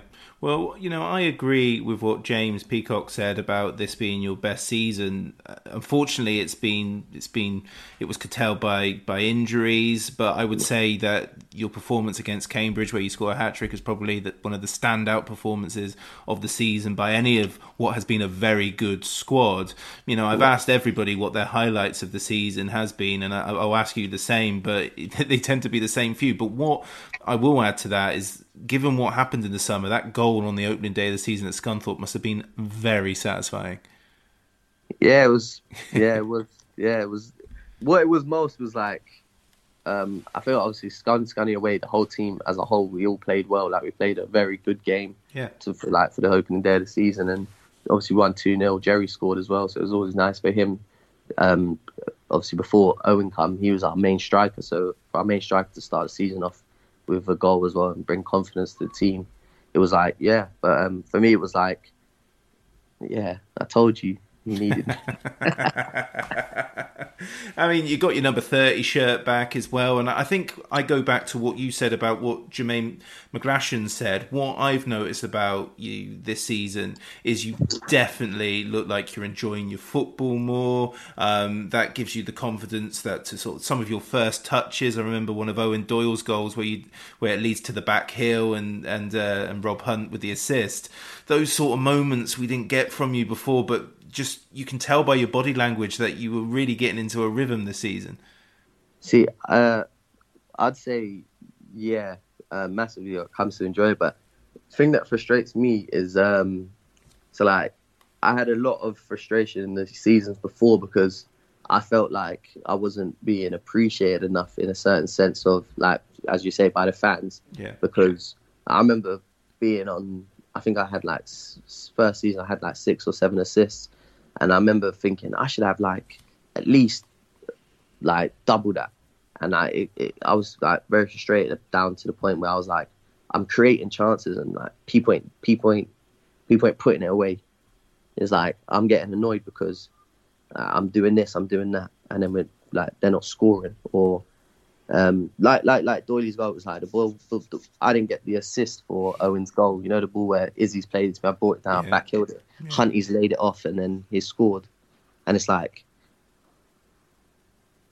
you get like people in that position, like they'll do. Obviously, everyone does something different. Like, obviously, everyone thinks about football differently. But like, when I play, I'm like, I've done this. Like, it's there for you. Like, just score. And like you take all the plaudits, but I get what I deserve, kind of thing. Which is I'm me knowing like okay, I've like got an assist. Yeah. So I enjoy I enjoy getting assists, and it was like I was very frustrated because I felt like I was doing things that were going unappreciated eh, unappreciated by. Yeah. It, it, you know, it's been a great it's been a great season. What we're going to do because we've been talking for absolutely ages is we're going to sort of talk about one last thing and then we'll go we'll go towards the the questions. So Yeah.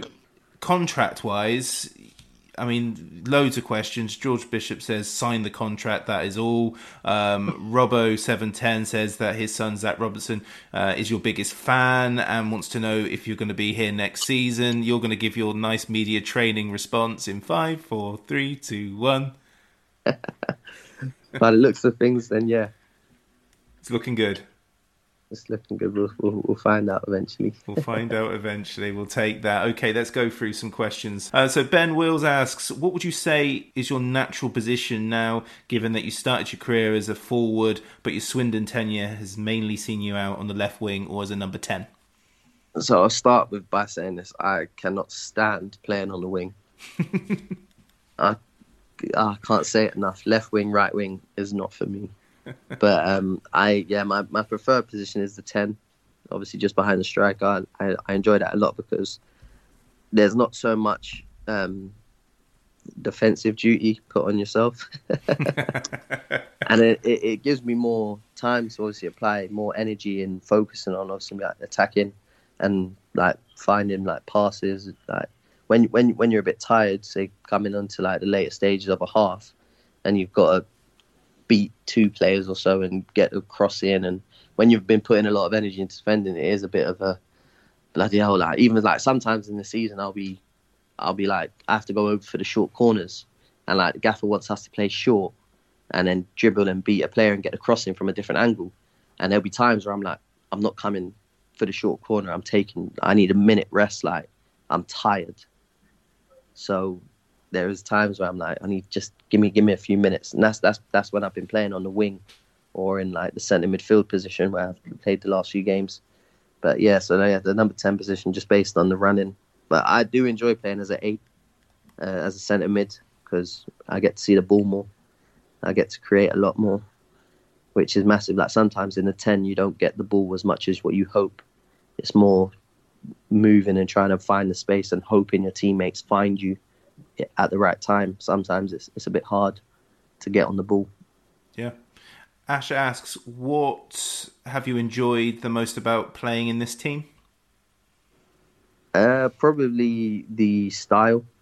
I enjoy like how we have to play out from the back. I'm I'm not a fan of this, um, just getting it forward and playing in the final third. I like um, like the gaffers created us it uh, into motion where we, we our movements very well to get on the ball.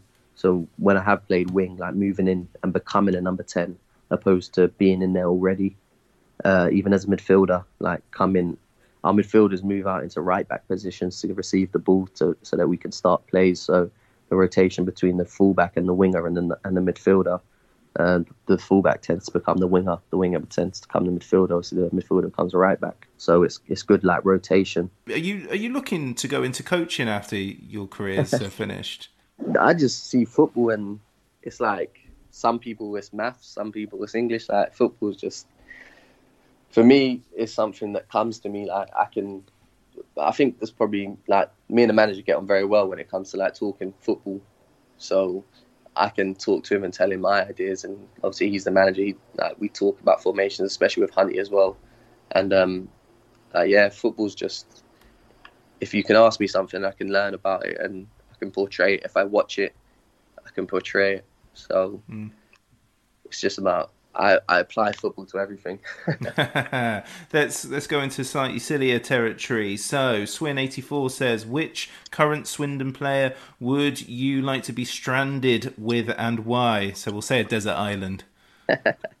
uh, I'd say Kaine. Kaine, yeah, yeah. Always we've we've had a few trips together, and there's, there's never been a dull moment. So. I think the kid's got ADHD or something. Which Swindon player do you like a night out with for banter and drinks, and which player would you try and avoid a night with? I'll definitely go out with Jerry. I've had I've had a night out with him before, and he's he's a handful. I enjoy him. We get on well, so I say a night out with Jerry, and um, stay away from. Yeah. Oh, we have to. Uh, who who would I stay away from? I couldn't tell you. All the boys get on well. Yeah. Even yeah, It's consistent. Their own. Like me and me and Will, me and Will Henry, we love a bit of a Marvel talk. So we'll probably end up dressing up as bloody Captain America and Iron Man or something. uh, yeah, I don't know. I, I, I couldn't tell you who I wouldn't want to be with. uh, Tyler asks, and you're going to have to provide some context for this. Uh, are you and Kaine and DJ still down to do a dance video?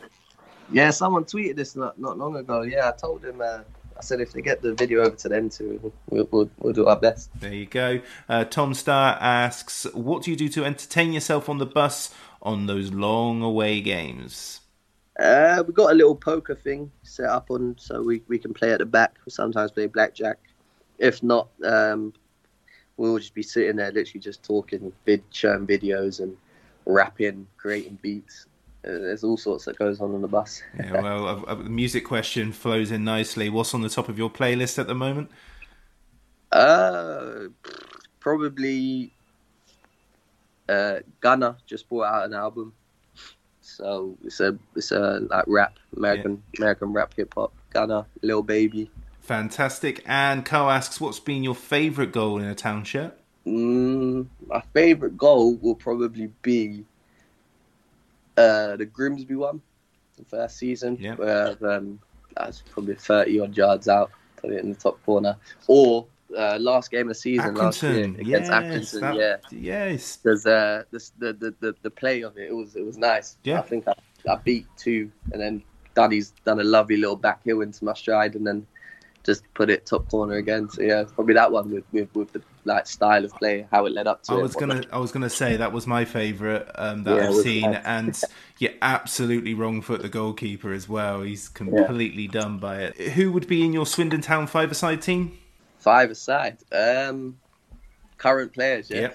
Yep. um, Danny Rose, he does well in the five aside. I enjoy him. Um, I say Benda in goal, Rosie, me, DJ. Although he never passed me in five aside in training, It's bloody nightmare. Uh, DJ, me, Rosie, and Dion.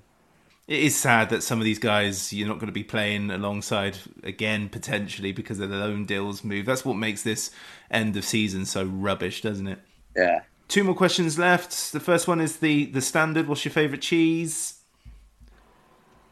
I don't really like cheese like that, but I'll say Parmesan. Yeah, nothing wrong with that. On a spaghetti bolognese or pizza or something like that. Um, and the final question is from Simon Macy, who says, "Someone signs you up for Britain's Got Talent. What are you going to do?" Get a tactics board out, show him how smart I am about football. There you go. that was absolutely amazing. I thoroughly enjoyed listening to you talk about your career so far and just to end on a big thank you for, for your contributions this season and hopefully we'll see you next year. Keshi, thank you very much. Yeah, hopefully, no worries, mate. Enjoyed it. Good run by him, and now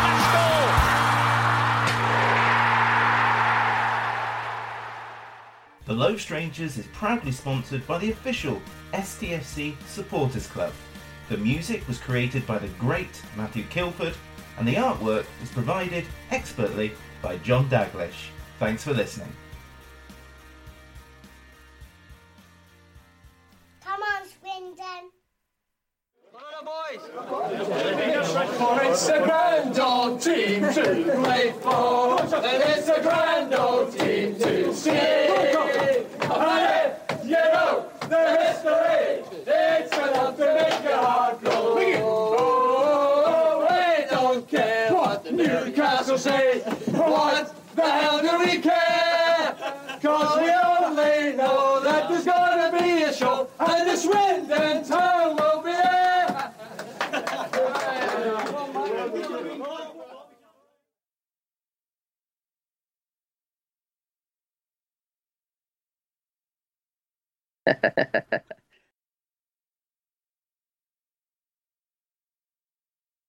Hi, Ellis Pod fans, it's JR here. If Swindon players were McDonald's items, who would they be? We've had lots of Big Macs like the legendary Alan McLoughlin, Harry McKirdy, or even Steve McMahon. Perhaps you'd prefer to channel the power of McPlant like Darren Ward, or maybe five chicken selects, one to enjoy for each time Ben Gladwin joined. Yep, there's one spare, but there's still time. And you don't need super scouts or data solutions to get your hands on any of these. McDelivery through the McDonald's app brings them all to you at participating restaurants, 18 plus. Serving times, delivery fee, and terms apply. See McDonald's.com. Ever catch yourself eating the same flavorless dinner three days in a row? Dreaming of something better? Well, HelloFresh is your guilt-free dream come true, baby. It's me, Keke Palmer. Let's wake up those taste buds with hot, juicy pecan-crusted chicken or garlic butter shrimp scampi. Mm. Hello Fresh.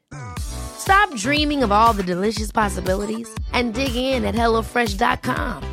Let's get this dinner party started.